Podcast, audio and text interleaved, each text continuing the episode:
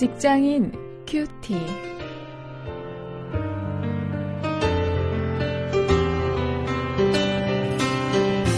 여러분 안녕하십니까? 8월 17일 오늘도 사사기 13장 1절부터 14절 말씀을 가지고 헌신을 주제로 오늘 말씀 묵상하시겠습니다.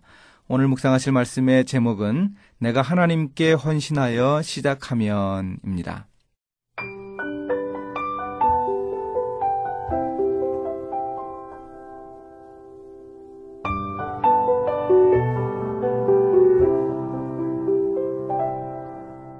이스라엘 자손이 다시 여호와의 목전에 악을 행하였으므로 여호와께서 그들을 40년 동안 블레셋 사람의 손에 붙이시니라. 소라 땅에 단지파의 가족 중 마누아라 이름하는 자가 있더라. 그 아내가 잉태하지 못함으로 생산치 못하더니 여호와의 사자가 그 여인에게 나타나시고 그에게 이르시되 보라 네가 본래 잉태하지 못함으로 생산치 못하였으나 이제 잉태하여 아들을 낳으리니 그러므로 너는 삼가서 포도주와 독주를 마시지 말지며 무릇 부정한 것을 먹지 말지니라.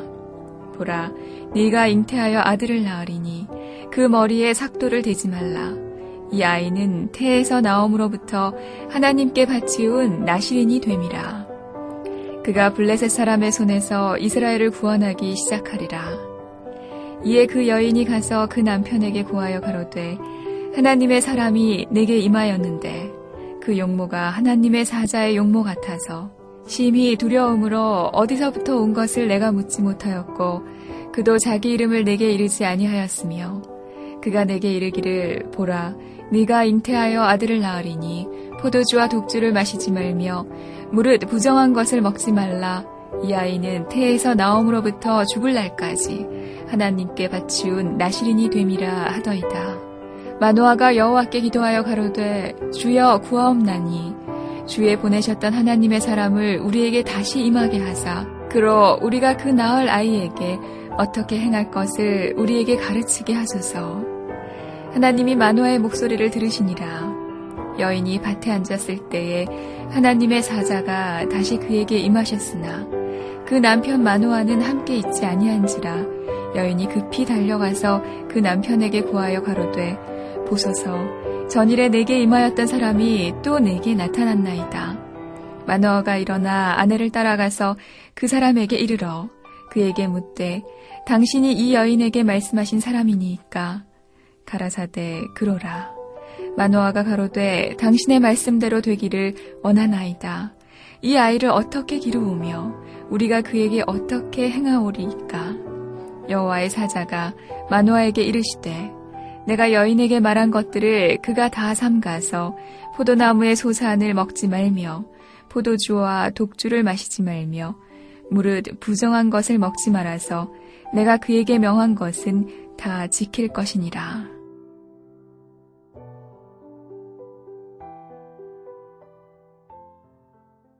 제가 최근에 사무엘상 1장의 한나의 이야기를 보면서 헌신에 대해서 한번 새로 정리하는 시간을 시간을 가졌습니다. 한나가 고통이 있을 때 자식을 낳지 못하는 그런 고통이 있을 때에 그것을 하나님 앞에 그 문제를 가지고 가서 기도하면서 서원하는 모습을 볼 수 있었습니다.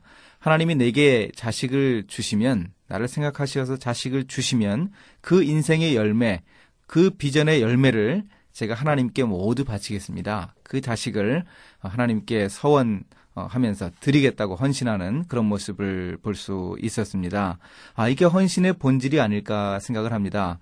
아, 우리도 하나님께서 우리에게 주시는 것, 그것 내가 혼자 누리고 내 가족만 누릴 것 아니지 않습니까? 그것 하나님께 돌려드려야 하는데 아, 우리가 하나님께 우리 인생의 열매에 대해서 강구하고 그것 하나님께 바치겠다는 그런 서원과 헌신을 통해서 아, 우리가 하나님께 올바로 드려야 할 것들을 드릴 수 있으면 좋겠습니다. 그런 헌신의 문제를 오늘 삼손의 출생에 얽힌 이야기를 통해서 확인해 보도록 하겠습니다. 범죄한 이스라엘 백성들이 40년 동안 블레셋의 압제를 받고 있었습니다. 이 사사기의 중요한 메시지 또에 해당하는 바로 그첫 어, 번째 모습이죠. 이스라엘 백성들의 이 범죄로 인해서 하나님이 이렇게 이방 족속을 사용해서 이스라엘 백성들을 압제하셨습니다. 아, 그때 하나님은 나시린인 그 삼손을 출생부터 예비하고 계셨습니다. 이 나시린이라고 하면은 이 민수기 6장에 나오는 이스라엘 백성들의 규례인데요. 보통 한 달 동안 기간을 정하고 그 기간 동안에는 머리를 깎지 않고 또 술을 마시지 않고 또 시체를 만지지 않는 어, 그런 그 규례를 지키면서 헌신의 삶을 살기로 하나님께 맹세하는 것입니다. 그런 사람들이 바로 나시린입니다. 그런데 삼손은 평생 동안 나시린으로 지내면서 하나님께 헌신해야 할 사람이었습니다. 그 삼손이 할 일은 이 블레셋 사람의 손에서 이스라엘을 구원하는 그 일이기도 합니다. 그 사사의 역할도 감당해야 했습니다. 이 평생 나시린이 되어서 이스라엘을 구할 아이가 태어날 것이라 하는 그 하나님 말씀은 이 삼손의 아버지가 될 마노아가 아닌 그의 아내에게 먼저 임했습니다. 그러자 마노아는 이 하나님께 기도하여 낳게 될 그 아이를 어떻게 양육해야 할지 이 다시 한번 하나님께 질문을 했습니다. 이 다음에 또 하나님의 사자가 나타났을 때 이 마노아와 그의 아내가 하나님의 뜻을 잘 알아듣고 어, 순종하는 모습을 우리가 6절부터 14절에서 볼 수 있습니다. 이들이 이렇게 경건하고 현명한 부모였습니다. 이 삼손이 블레셋의 압제에서 이스라엘을 구원하기 시작한다. 이런 묘사를 우리가 볼 수 있는데요. 그렇다면 그 구원의 일을 마무리하는 사람들은 누구입니까? 이 나중에 이 사무엘 선지자 그리고 다윗 왕이 이 브레셋 사람들의 손에서 이스라엘을 구하는 일을 더욱 확실하게 했습니다. 자, 이 이야기는 무엇을 이야기해 주는가 하면 삼손은 이 블레셋 사람을 구원하기를 시작하는 그 일을 하지만 그렇게 헌신한 사람이지만 그렇게 우리가 헌신해서 순종을 하면 하나님은 또 다른 사람들, 이후 사람들을 통해서 구원의 역사를 이어 나가신다는 것을 여기서 분명하게 보여주는 것이죠.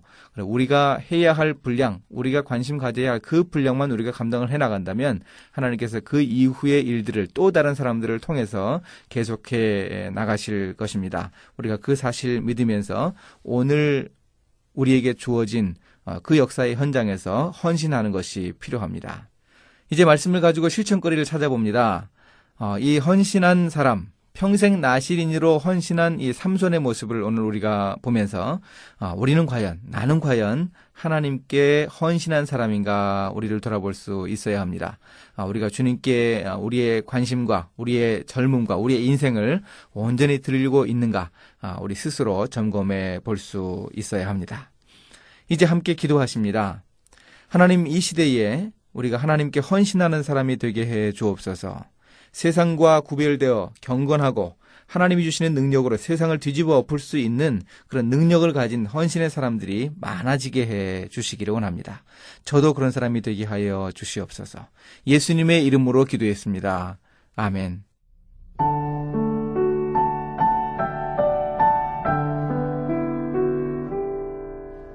한국 대학생 선교회 총재인 김준건 목사님의 칼럼집에 나오는 글입니다. 한 번은 한 대학생이 찾아와서 예수님께 헌신한다는 뜻을 설명해 달라고 했죠. 그러자 목사님은 백지 한 장을 가져오게 해서 그 대학생에게 예수님 전 백지 위임장이라고 쓰게 한 후 주소와 성명과 날짜를 쓰고 지장을 찍게 했습니다. 주님이 그 위임장에 무슨 말이나 쓰실 수 있도록 위임한다는 뜻을 담았다고 합니다. 우리가 하나님의 나라를 위해 주님께 헌신한다는 것에는 이런 절대적인 의미가 담겨 있습니다.